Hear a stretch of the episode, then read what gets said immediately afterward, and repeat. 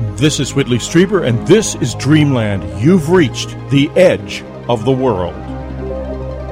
Welcome to Dreamland. We've got quite a show this week and next week because it's going to run over two weeks. This is a first for Dreamland.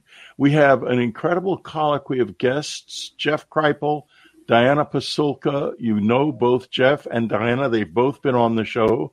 John Philip Santos is with us for the first time. John has been a friend for many years. Uh, he is a he is a teaches at the University of Texas San Antonio, and right now he has got a, a remarkable course going at UTSA that is called uh, Unimaginable Encounters in Incredible Places Reading the Paranormal in Literature, Art, film and popular culture. I wish I could be there all the time. I will be there on the 6th of October. Great. So uh, it is it's not on available as an online course, is it, John? We might be able to make it available that particular episode. I think that that's a great idea, Whitley. Okay, great. Well, if it is available, I'll certainly make sure my listeners know about it. Uh, John's a writer, journalist, and documentary filmmaker. Uh, his two memoirs, first, Places Left Unfinished at the Time of Creation, which was a National Book Award finalist for a good reason, I read with great, great pleasure. I have not read the latest one. The Farthest Home is an Empire of Fire. I am incredibly jealous of the title.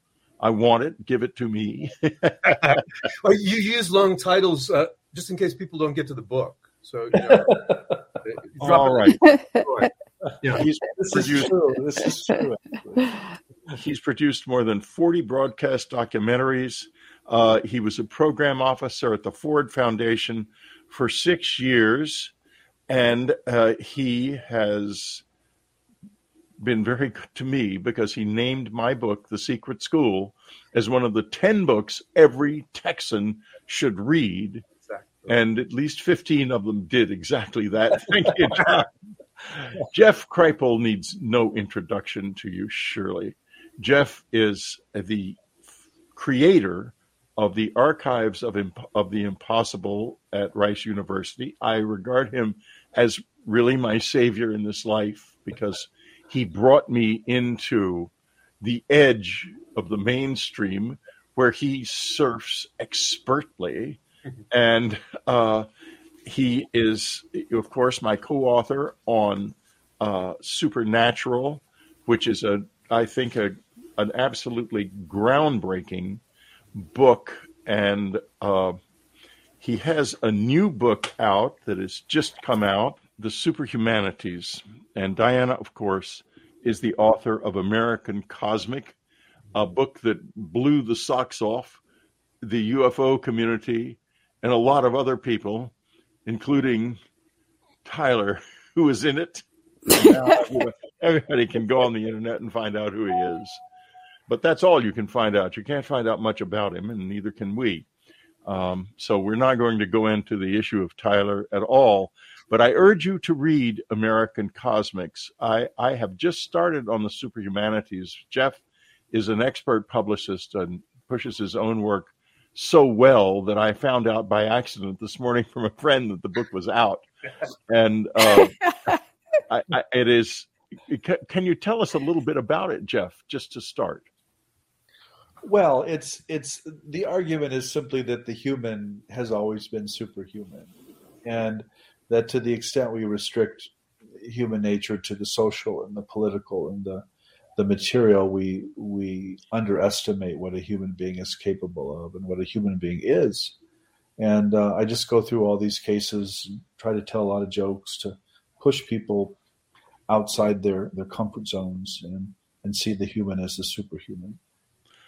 All right. Well, that seems simple enough. hopefully, hopefully, hopefully they'll hopefully someone will pick up on it and and we'll begin to make some changes in the whole nature of the academic approach to the human experience, which is so essential.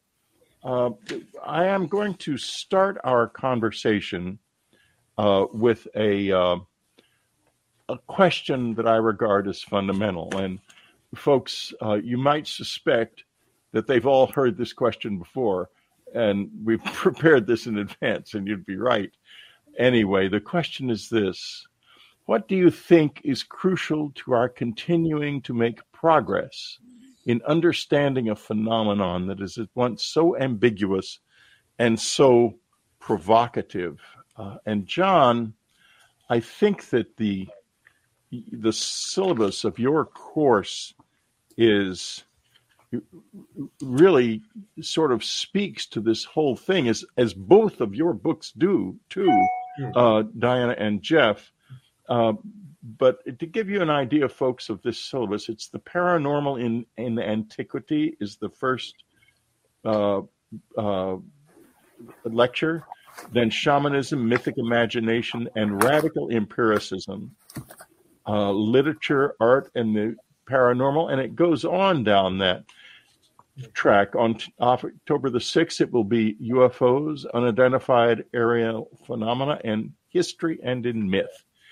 Let's start there. Where are we taking this? What are we going to do here about a phenomenon that is both entirely real, and I haven't implanted my ear to prove it, and somehow not real in the way we think of reality. John, I'll, I'll open the, the floor to you. Uh, thanks, Willie. you know, um, this this seminar has kind of allowed me to, with the students, to kind of work through these narratives in terms of trying to sketch out this arc of the ways that humans have related to um, all kinds of anomalous phenomena through time, through the millennia, really. And one of the things that's really come forward in our discussions is the relationship between um, these acts of witness, these episodes of wonder, and technology, something that, that both Jeff and Diana have talked about extensively in their work.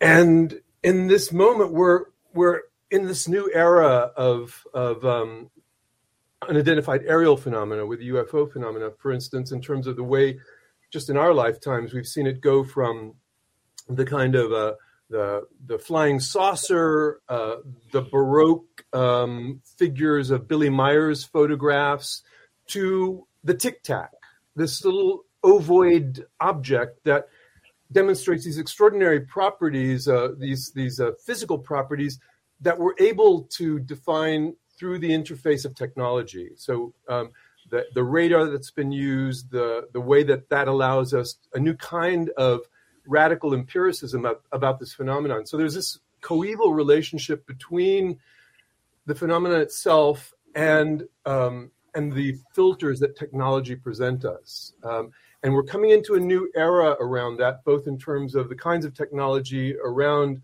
the Tic Tac episodes, but also the Webb telescope and the way we're seeing uh, the universe in a in a new way. Or, for instance, on on YouTube, the fact that you can you can kind of walk around Mars and look at all kinds of anomalous features on the Martian landscape through this remote sensing technology. So I'm really curious about um, you know where this goes now because we're we're early in this. We we would think that well this is a very advanced program, very advanced uh, uh, artifacts of technology that are being used.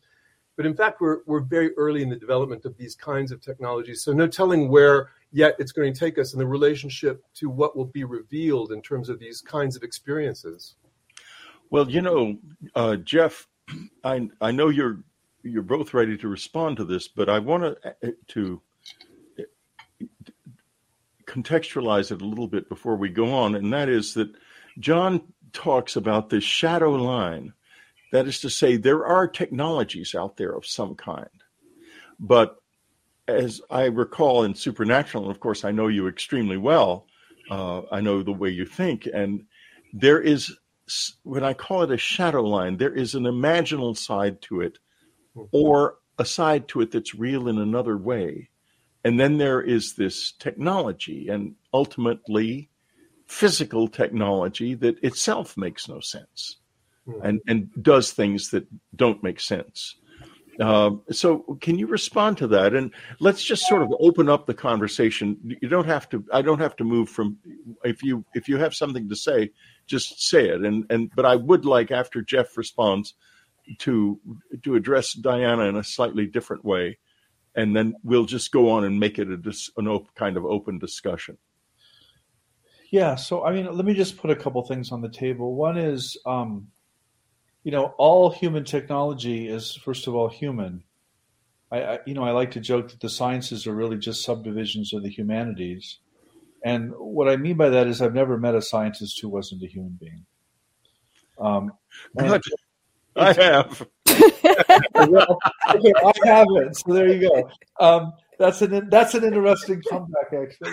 Um, in terms of these technologies, all of these technologies were designed by human beings to enhance human perception, right? And if I've learned anything from my neuroscience friends, it's that you can't trust human perception.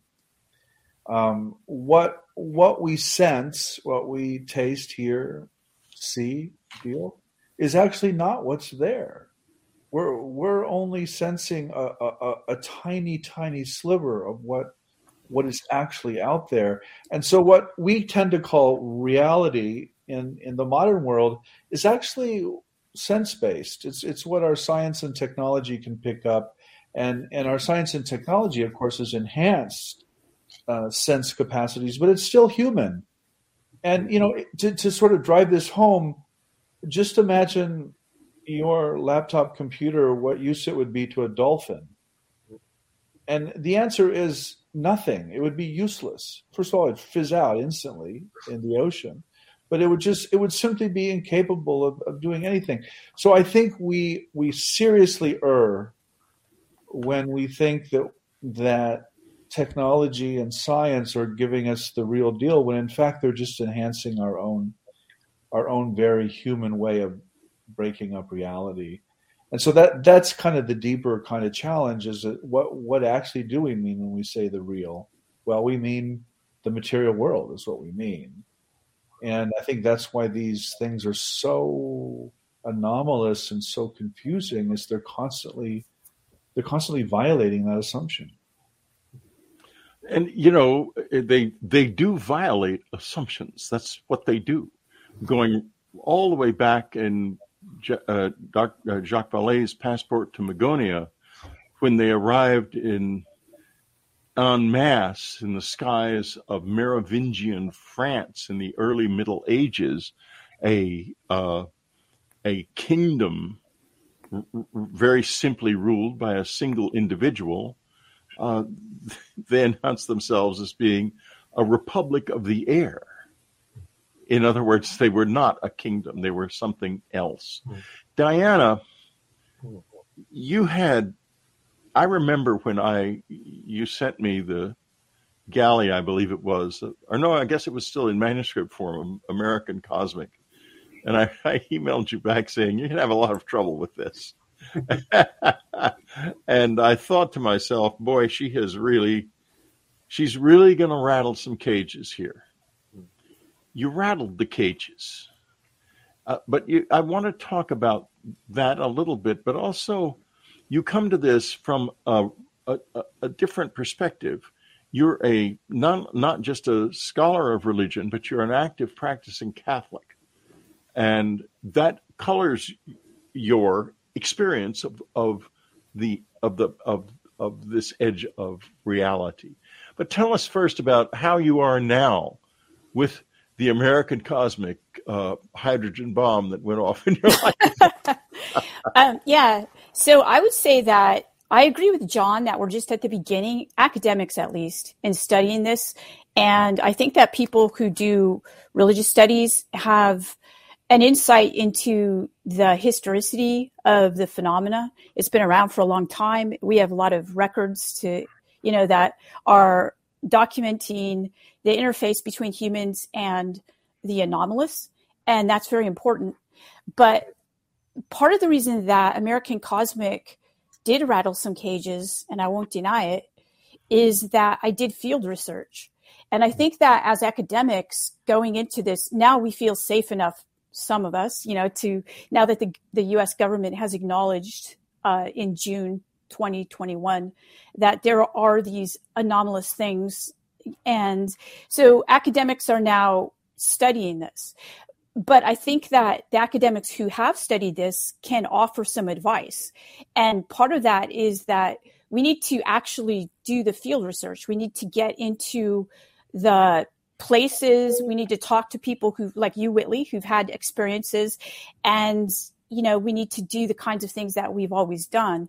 And we also need to acknowledge that why why did American Cosmic rattle cages? Because there was misinformation and disinformation, which is there are two different things. Disinfo is intentional, and we have to acknowledge that that is part of the history here in the United States of this specific phenomena that are called now UAPs. And I think that academics have been afraid to identify that, but we can't do it with any kind of integrity if we don't say, absolutely, Project Blue Book was a disinfo campaign.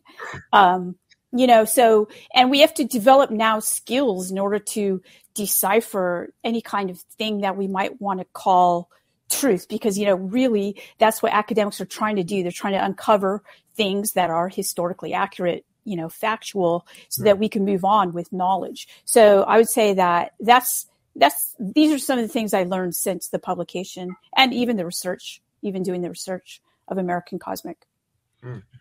Mm.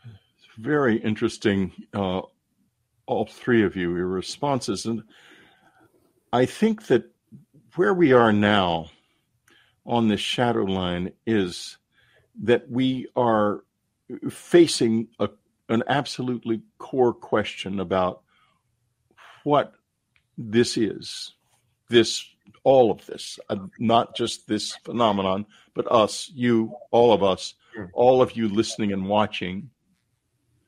And it comes down to the to the the question of, I guess it could be called idealism versus physicalism.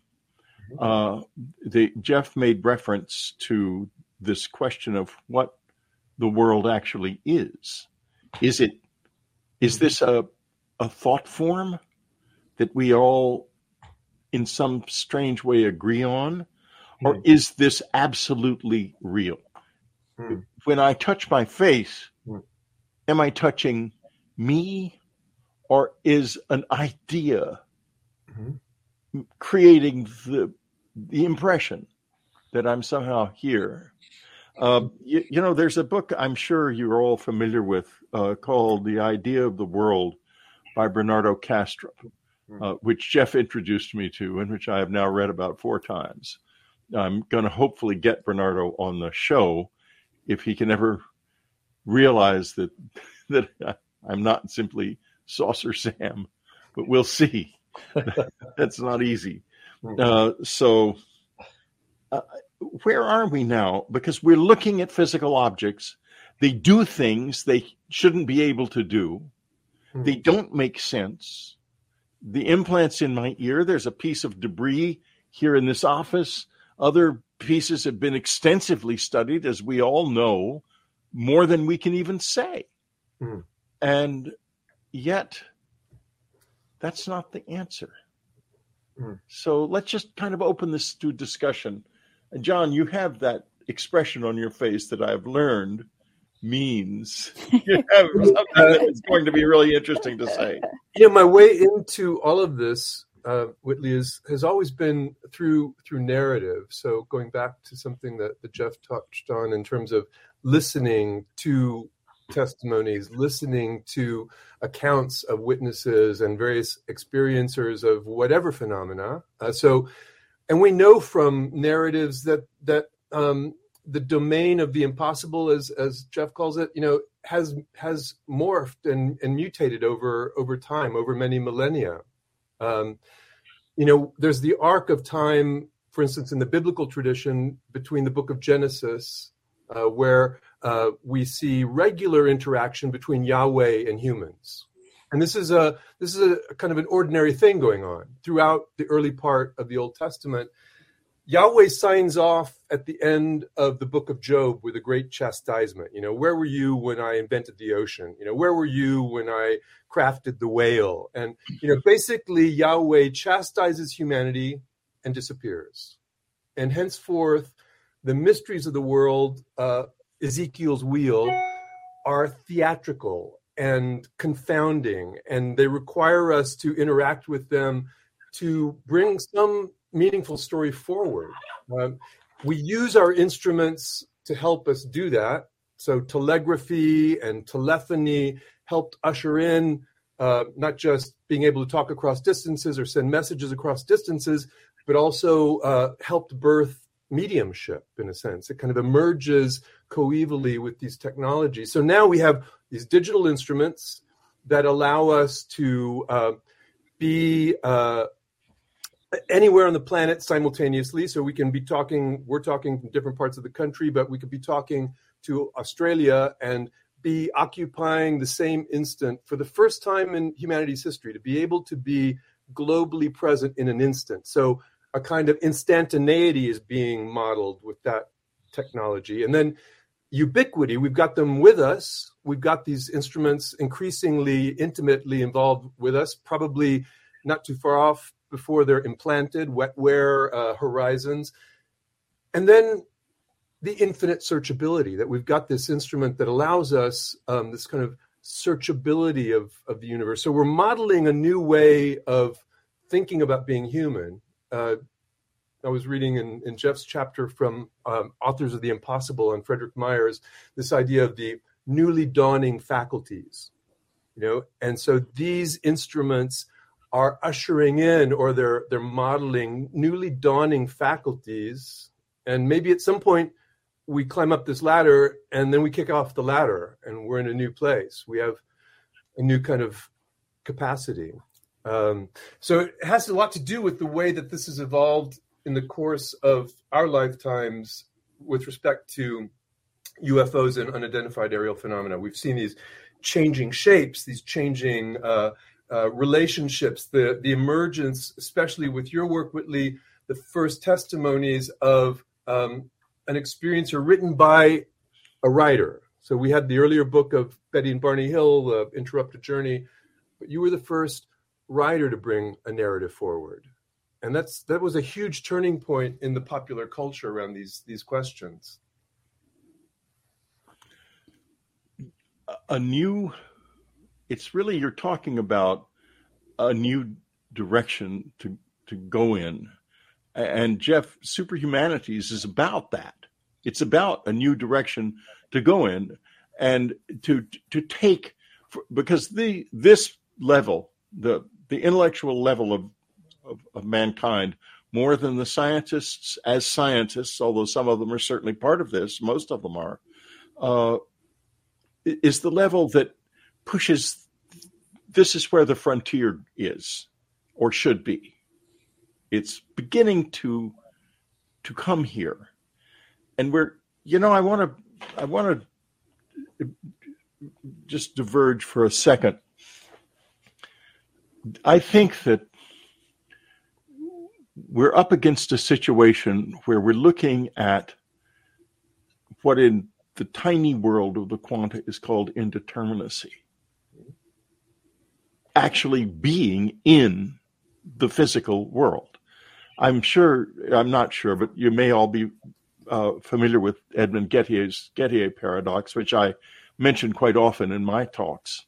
Uh, that is the paradox that shows that we can't ultimately find a final truth. Uh, it, it, what it, it, to give listeners who don't know it, it's this. This is a simplified version of it. It's called the cow problem. A farmer has a cow he thinks may be ill, so he puts her in a separate field. The field has in it two features: a tree and a little hollow uh, the cow will be visible in the field unless she's in the hollow. While he's in his barn working, a piece of black and white paper uh, blows into the field and catches under the tree. The cow is black and white. He glances into, and the cow is absolutely fine. However, the cow has gone into the hollow.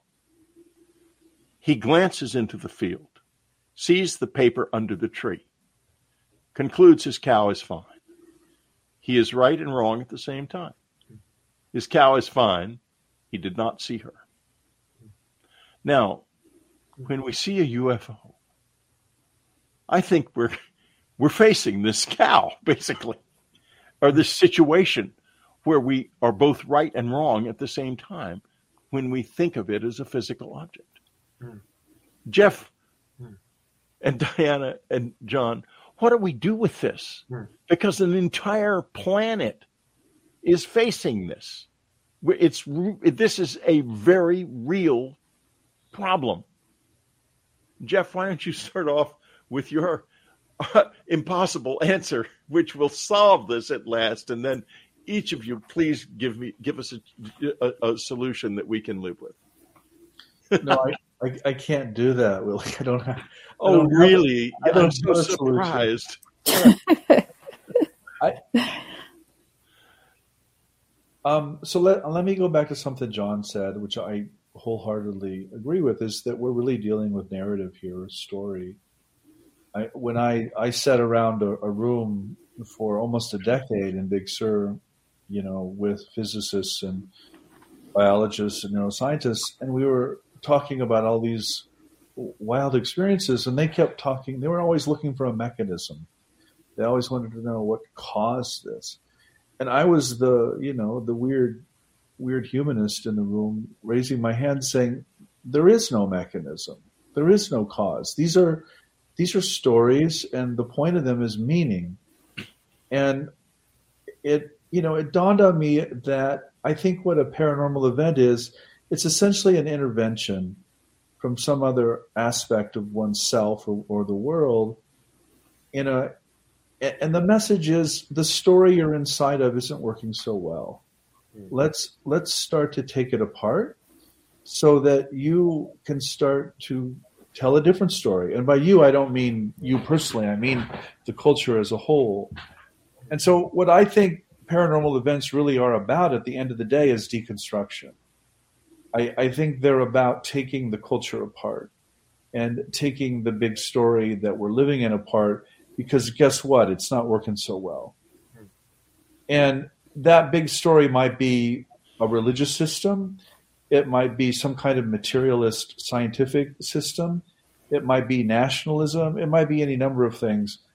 But my gut feeling is that these events are, when you look at them as a whole, are going to take those things apart. Now, that doesn't mean it's going to give you a solution, Willie. It, it it like a lot of like a lot of phenomena it's going to rely on the interpreter. This is what you were getting at with the quantum the quantum problem but it's also the nature of text textuality and narrative. It's the interpreter that comes up with the meaning. It's not the text or the story, story itself. The bible means nothing. It's nothing.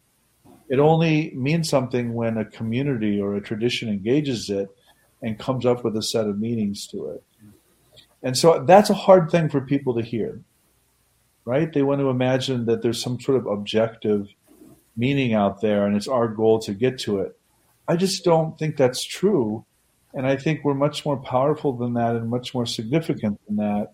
And the goal here is to create a new world. Let, let me say two more things.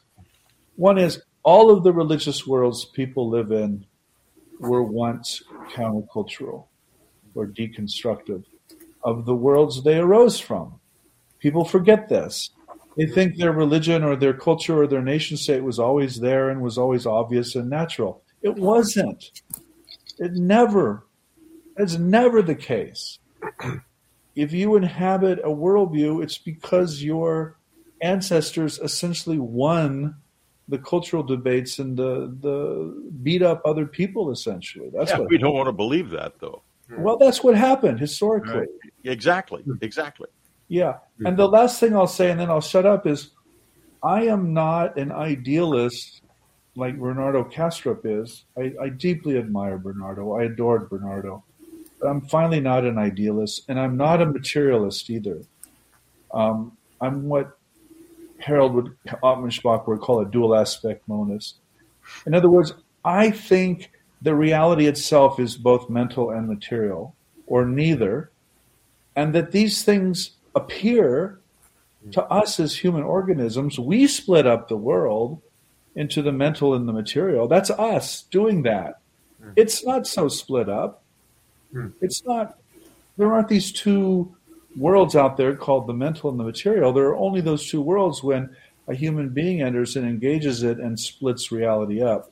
And so, again, what I think is happening with this UFO phenomenon is there are these phenomena that look material and mental at the same time because that's the way the world is. And we are never going to understand that because we keep wanting to think things are going to be mental or material, when in fact, that's just not true. So that's how I would answer your question. And it's not a it's not a settled answer. I don't I don't have a solution for people. I'm just like, wow, tell a better story and figure out what kind of story we want what what kind of story do your kids want to live in? Because it ain't this one, I'll tell you that.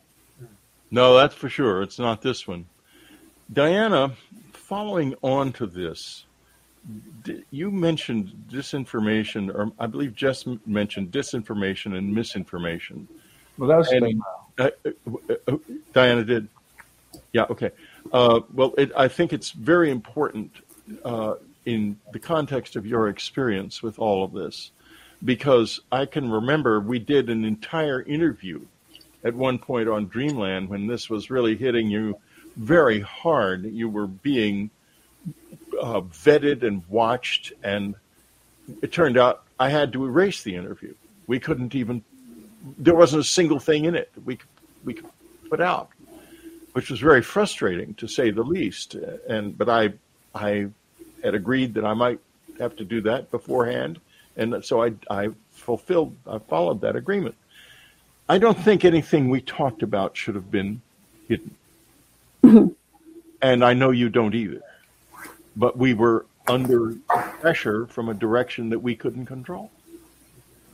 Now, this whole area is fraught with misinformation, certainly. When you hear these, all of these stories about different alien species and so forth, you have to wonder where is that coming from.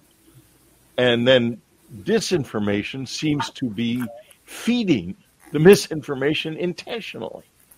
And you know a bit about this, I'm sure. You you've lived it.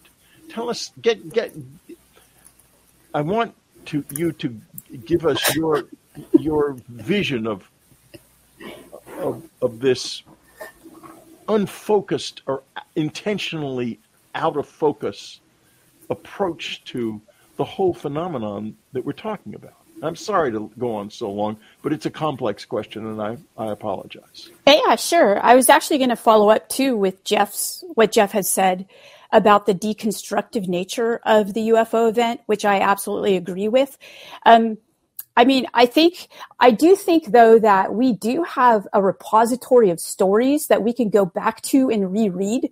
And I've done that. One of them is the allegory of the cave in Plato's Republic. And I've had some conversations with philosophers about this. And I was lucky in graduate school. I had a professor who read these philosophers as religious, which they completely were. They're talking about the soul, you know, they're talking about the ascent of the soul to see truth and things like this. And in my opinion, I I know that I this these stories haven't been read fully or at least we can give them a new read today and i think that you know so we shouldn't throw out the stories that we have we should just reread them with new information and new data which we have and so the the event of the ufo deconstructs people's worldviews because they're like wow what was that you know and then when you do try to understand what it is you have people who say well these are extraterrestrial from other planets. This is the ET hypothesis, right? And, you know, they're trying to read them through our physics, you know, our 20th century physics. And, and we just can't do that, as Jacques Vallée has pointed out. And so they're deconstructive of our science. They're deconstructive of our religions. They're deconstructive of our bodies, of our individuality. And this is a beautiful thing. And so I don't think though that we need new stories. I think that we just have to allow the story to burst forth and to read it as it is because it's already doing that. And I think it's doing that right now through our technologies like AI. So AI is literally rewriting and you know, this is so Whitley. Get, getting back to your uh, question about misinfo, disinfo. Certainly, this has been the case. We can't deny it. Um, the interview that you and I had, which specifically was about New Mexico and about Maria of Agreda and you know colonialism, basically, uh, was what was problematic here because apparently that that pushed buttons um, and this was prior to th- 2021 when the U.S. government, you know, admitted, okay, we do have these things. And New Mexico seems to be a place where, you know, it's like ground zero of the mythology, right? The UFO story is in New Mexico, here in the United States at least. And so, you know, we we you kept asking questions about that, and I answered those questions. And this was the issue: was that New Mexico was a place in the early colonial you know in this in this country's early colonial history where there was exactly what Jeff talked about earlier about this you know my you know these ancestors beat up these ancestors and then this was our story right? And the story is the story of the people who who win. Um, not necessarily the case by the way because um, you know, it's a it's a little more complicated than that, but uh, but this was what was at issue, which again to me is data. So why you know the misinformation, even what is is suppressed, uh, why you know that's a question right there, and why is that suppressed? Um, so I think that I think that a lot of people throw out what would be called data. Uh, I have an example of this during the writing of the book American Cosmic um, you know, I'd gone to New Mexico and I was there with um, a Space Force, a person involved in the Space Force, had been his whole life, and also Dr. Garry Nolan, who um, has come out as James in my book. So two scientists, and we had to be blindfolded. We went into this area where there had been a crash, alleged crash. I didn't believe it, um, but I was there as an academic to do research, and there the whole place was covered in in basically rubble and it shouldn't have been because we were out in the middle of nowhere and it was it was basically aluminum cans that had been disintegrated over time and it was about a foot of rubble everywhere so we had to get through there in order to dig for the debris right the crashed materials and i remember that tyler said to me he was one of the scientists who took us out there he said uh, oh, he said these were these cans were placed here by the U.S. government in the 1950s so that people wouldn't come and find the debris. They would be let off the trail with their, um, you know, and so I included that in the writing of my book. And the editor said we need to take this out, this reference to the rubble. And I said, why do we need to do that? That it really did happen. And she said, because why would there be rubble in the desert like this? Why would all these cans be? And I was thinking, well, I know she doesn't believe and I get it because I, it's hard for me to believe too, but I actually did see this rubble. And now, of course, it makes perfect sense now that we know that these kinds of measures were taken. And so, I, you know, so that's the kind of thing that we need to keep into this, the, the work that we do, if it doesn't make sense to us now, it may make sense to us later. So we need to keep the data that doesn't make sense. And I think that that's something that we can learn from what this experience is, the UFO experience. Hmm.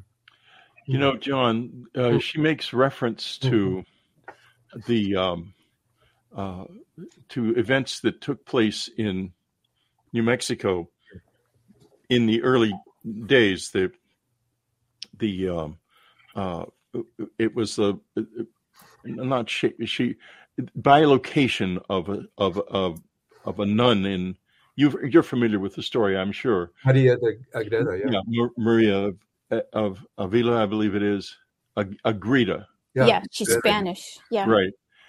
Well, why don't you speak mm-hmm. to this? Because this is I think something that is both very important and that you mm. know about because this is a this particular episode of Dreamland was squelched in in significant part because it talked about that.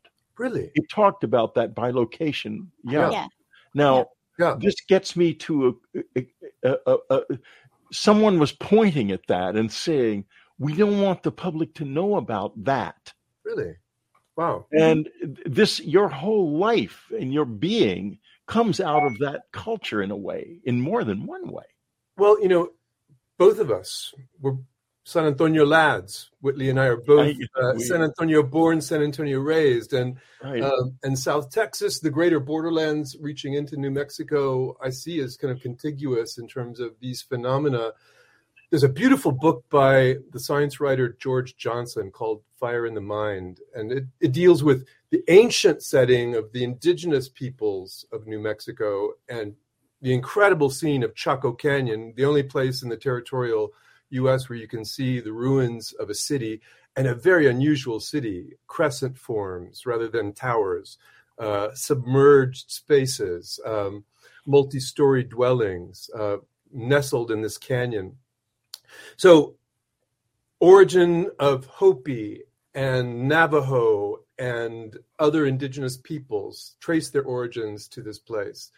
The overlay of the stories that we're talking about in terms of the first conflicts between the arriving Spaniards and the indigenous peoples, and the place of the Pueblo Revolt, the first insurrection against that that hierarchy, an attempt to deconstruct this new order, um, and then all of the phenomena we've been talking about in terms of Roswell and Jacques Vallée and Paola Harris's book recent uh, recently on Trinity, um, this this uh, other crash incident.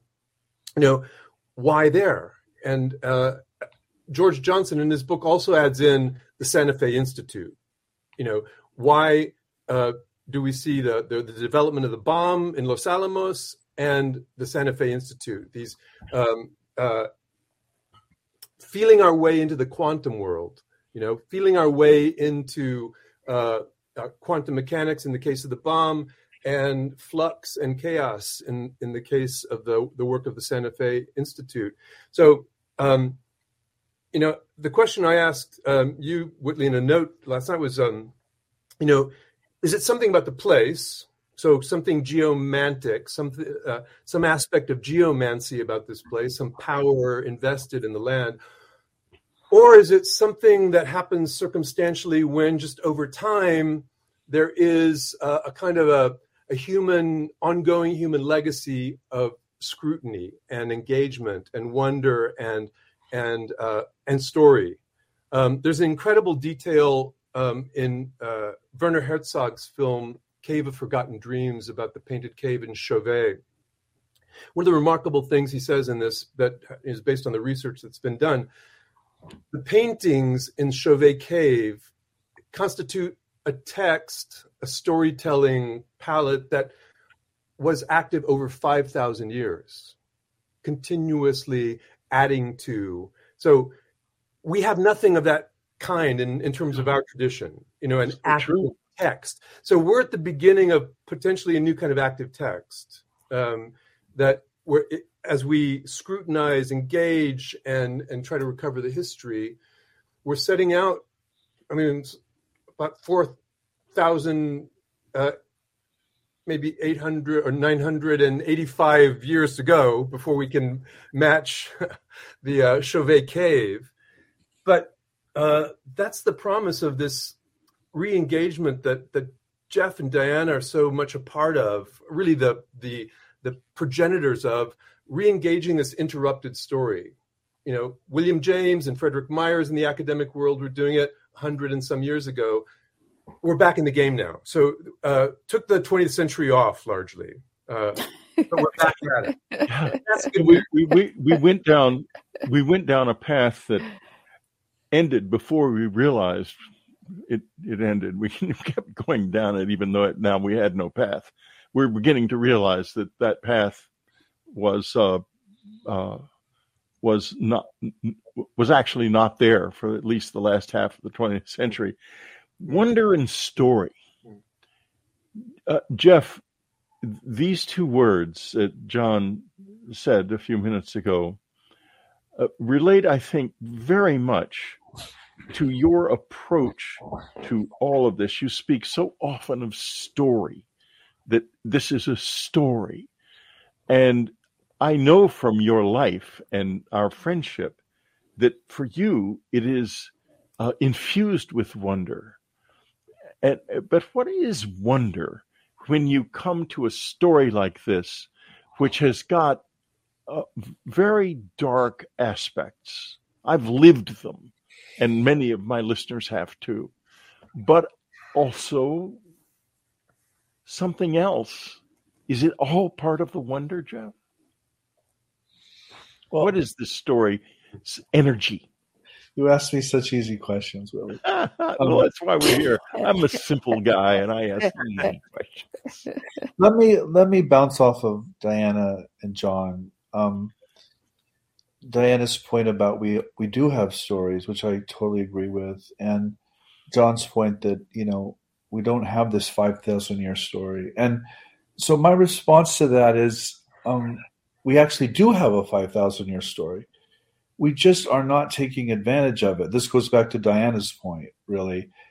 You know, I was trained in a field called history of religions, and it's the whole freaking canvas from the cave paintings to modern internet, you know, and phone calls from the dead on your telephone. You know, it's the whole thing. Mm-hmm. And I think what is being deconstructed is people's commitments to only one of one part of the little canvas. You know, I'm over here, this is all there is, the rest of it doesn't exist. I'm like, no, actually the whole the whole mural is true. It's all there. And we have to see the whole thing and then then we will get a kind of a bigger what I call a super story. Um, so I I just wholeheartedly agree with what Diana and John just said, and I don't say that performatively or for any degree of duty or anything. I just think it's correct, and I don't want to be heard that we just make up another story, and that our, our none of our past stories are are important. There, I and this goes to your question of wonder, and I'll, then I'll shut up. I do think this religious notion of revelation is really, really significant because essentially what revelation is, is something given. The person does not make it up. The yeah. community does yeah. not construct it. It right. actually appears. Mm-hmm. It, it is. It's a vision, or it's a deified human being, or it's. Mm-hmm. It just appears from elsewhere and I think that's what's missing in this whole UFO story is these are actually revelations. Mm-hmm. People aren't making this stuff up for for whatever reason. Something is intervening in human history and space and time and trying to reveal something that's really really important. So this is where you know I'm I'm actually quite traditional. I and I I'm very fond of of the religions um, I just think that the it's constantly developing, it's constantly moving, um, and so that that's where the sense of wonder comes in. Whitley is is hmm. these are not experiences that are constructed by the person; they're coming from outside the person, and so there's this sense of whoa or wow or you know this uncan this uncanniness. Hmm. The uncanny aspect of it is it, it, it, very interesting because the, there is a I always I started out talking about this shadow line, and that shadow line is the uncanny, really, hmm. and the the military and the intelligence community and government as a whole has found itself stuck on that shadow line. They're shooting at this phenomenon. Yeah.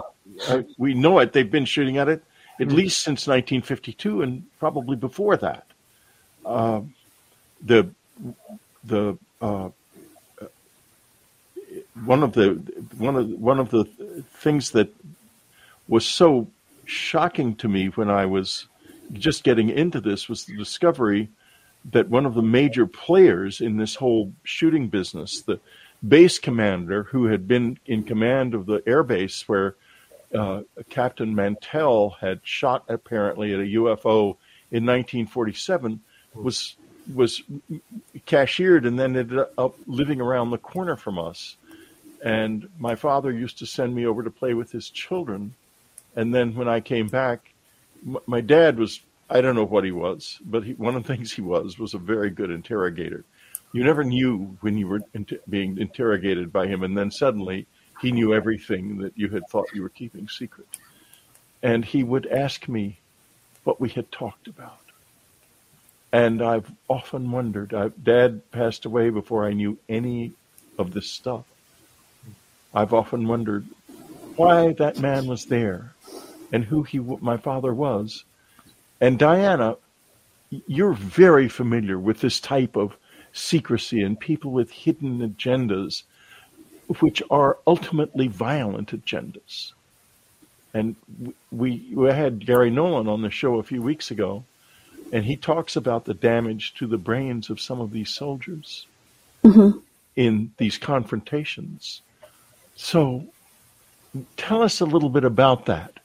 What you what you would like to say, your reaction to it, because I know you're you're very close to the edge and a little beyond the edge of the kind of the inside of all of this. Um, well, I would say that first, we can't just say there's one phenomena called the UFO. So there, there's a variety of phenomena that people call a UFO. So there's the John Mack type of encounter that um, looks to be. I mean, I've looked at it in the Catholic tradition, and you know, like Teresa of Avila's experience with a little being that she is confused at first what it is and then says this has to be some type of angel and then that's actually redacted out of her autobiography later by uh, catholic basically catholic theologians um, so you know i mean and then we look at a lot of the historicity of these encounters and we do see that you know damage right? So physical damage to people. So I think that uh, I've talked to Garry, of course, a lot about this, and I don't honestly, I don't know. I don't know what to say about it. I think it's disturbing. I think everybody's it should be disturbing. And I also think that part of the information and misinformation in Project Blue Book was an attempt to, you know, to figure it out without alarming people about it and that's a noble intention right there it's not a bad thing right so um so a lot of the disinfo and misinfo we could chalk up to national security i think um maybe not all of it but certainly with respect to that and um honestly i think that it's been the case. I mean, it's been the case if you look at the history of religions that not all of the gods and goddesses, devas and devis, have been beneficial for humans. I mean, they've done a lot of, you know, if you look at the, you know, the Greek and Roman ideas, uh, which by the way, a lot of them, you know, we call them myth, but they, they actually believe them, um, at least at some point, not today. Um, you know, I mean, these were like beings that were not necessarily beneficial to humans. So it's always been there. We just have decided to color code it in some of the religions and make it pretty. Um, but it's it's not. It's always been you know this this type of thing. And I also want to get back to Jeff's point, if that's okay, about this idea of revelation, because mm-hmm. I think that you know in at least when you do look at the the 20th century, you do see this progression of this idea that revelations of the past, right? So we don't do revelation anymore. But again, if you look at some of the philosophy and some of the philosophers who philosophy even says we don't understand what you're talking about, but we're talking about philosophers like Friedrich Nietzsche or Martin Heidegger. Martin Heidegger was talking about revelation, right? He was talk he was using a secular philosophical German historical tradition to basically say, we don't know what's going on here, but it looks like there's something that's outside of ourselves communicating with us. I mean, he had to even invent a language to, to discuss what this was. Uh, Nietzsche also was in the grips of it. Okay. So the, this is revelation. And I think Jeff is absolutely correct that, you know, Carl Jung also said you have the ability now to look at this new worldview, this new mythology, uh, this new religion of the UFO. And so, yeah, we're seeing something that, you know, when people are giving us their testimony, when you really give us your testimony, this is basically testifying to uh, something that we can't control, something we're not making up, and something that now we de- we are dealing with. And I think we're at a really interesting point in time in our history when the U.S. government is coming out and saying, "Oh yeah, these this is real." That's certainly true because they they they have not stopped to realize that they need to define that word real. Hmm. Terence McKenna said something that, it is, but that's why we're here, right?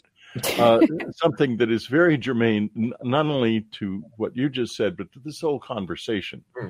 We are part of a symbiotic relationship with something which disguises itself as an extraterrestrial invasion mm-hmm. So as not to alarm us. Mm-hmm. We all know that famous quote. Mm-hmm. But I want to touch now on this word symbiotic. And I want to go, John, to you mm-hmm. because you are in your blood part of a tradition of symbiosis uh, that stretches back thousands of years in the Native American community. And I wonder what, in a on a personal level, this means to you. Mm. Uh, what what are you in the context of symbiosis with this phenomenon? You know, I think I think Whitley that all of us are part of that story. So each of us carries a version of that story. And yes, it's been part of my work to try to uh, trace it in the context of a mestizo identity, a, a mixed uh, indigenous and European, Iberian um, lineage. But you know, the farther you go back in time, uh, the more restless your ancestors were, and we are from everywhere. Genetics are, will tell us that we are from everywhere, that we have this lineage of diaspora. So you know, our ethnicities have been kind of like improvisational riffs on on human meaning.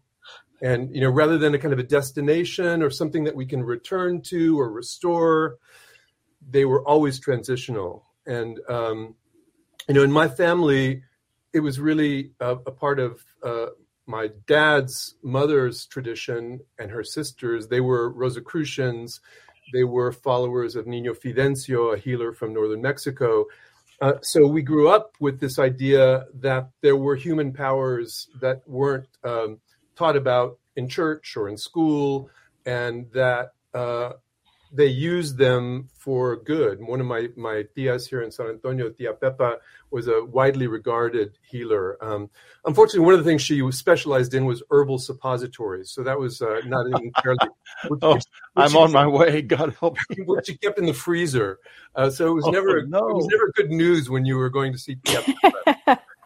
later in life, later in life, she uh, told me so much about this tradition, and you know what I realized was that I was brought up thinking, well, an appeal to that story, an appeal to that origin story, had always been deemed inauthentic or um, uh, illegitimate. I could claim all kinds of intellectual lineage to ancient Greece or ancient Rome or Judeo Christian tradition, but to reach back into ancient Mexico, to the source of this indigenous vision of the cosmos, that was inauthentic. It was romantic. It was illusory. And uh, so each of us has this challenge to um, recover that connection to the deep story underlying our presence. And all of us have a, a, a unique uh, version of this.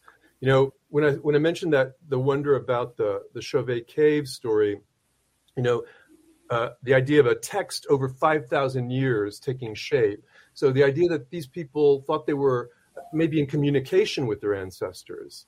But remarkably, in the cave in Chauvet, there are no human forms.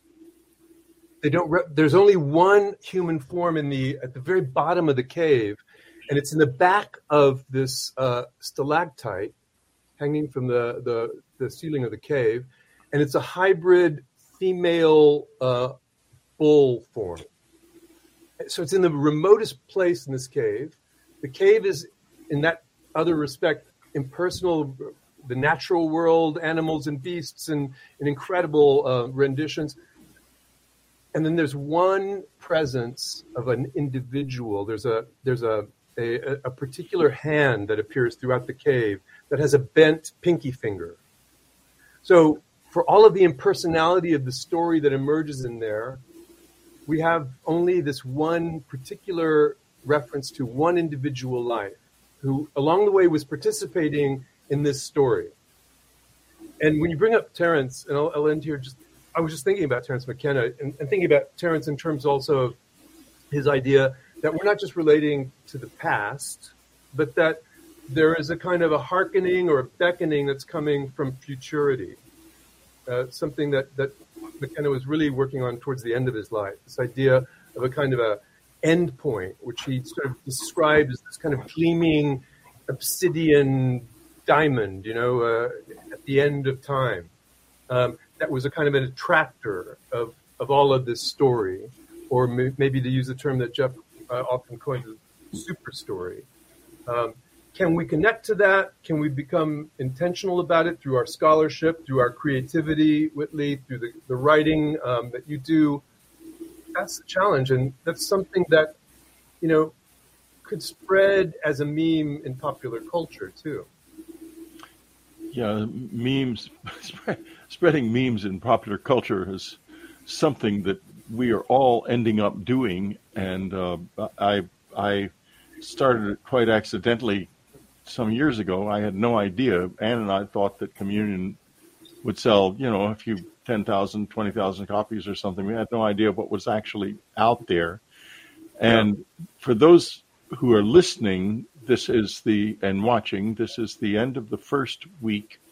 Uh, we will be back again next week. But for the four of us who are here, we're going to just keep on talking uh, so that uh, but when we're we're back next week, we're going to begin to get into the future of this relationship, and I try to bring that bring it into focus. And the shadow line I've been talking about has got to become something more clear, or we can't make progress with this.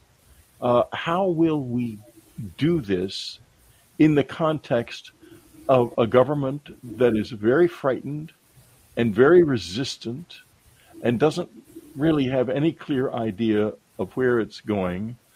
And in that context, we'll also be talking about religion and the fear of demons and uh, what do we do with what could be old superstitions about something very real. So, thank you for being with us this week and we will be continuing on next week. You've been listening to Dreamland. Be sure to tune in again next week. Dreamland is brought to you by UnknownCountry.com and its family of subscribers. Our theme music is The O of Pleasure by Ray Lynch. Unknown Country was founded by Ann Strieber. Our news editor is Matthew Frizzell. Our coordinator is Amy Safrankova. Whitley Strieber is your Dreamland host, and I'm your announcer, Ted Alexander.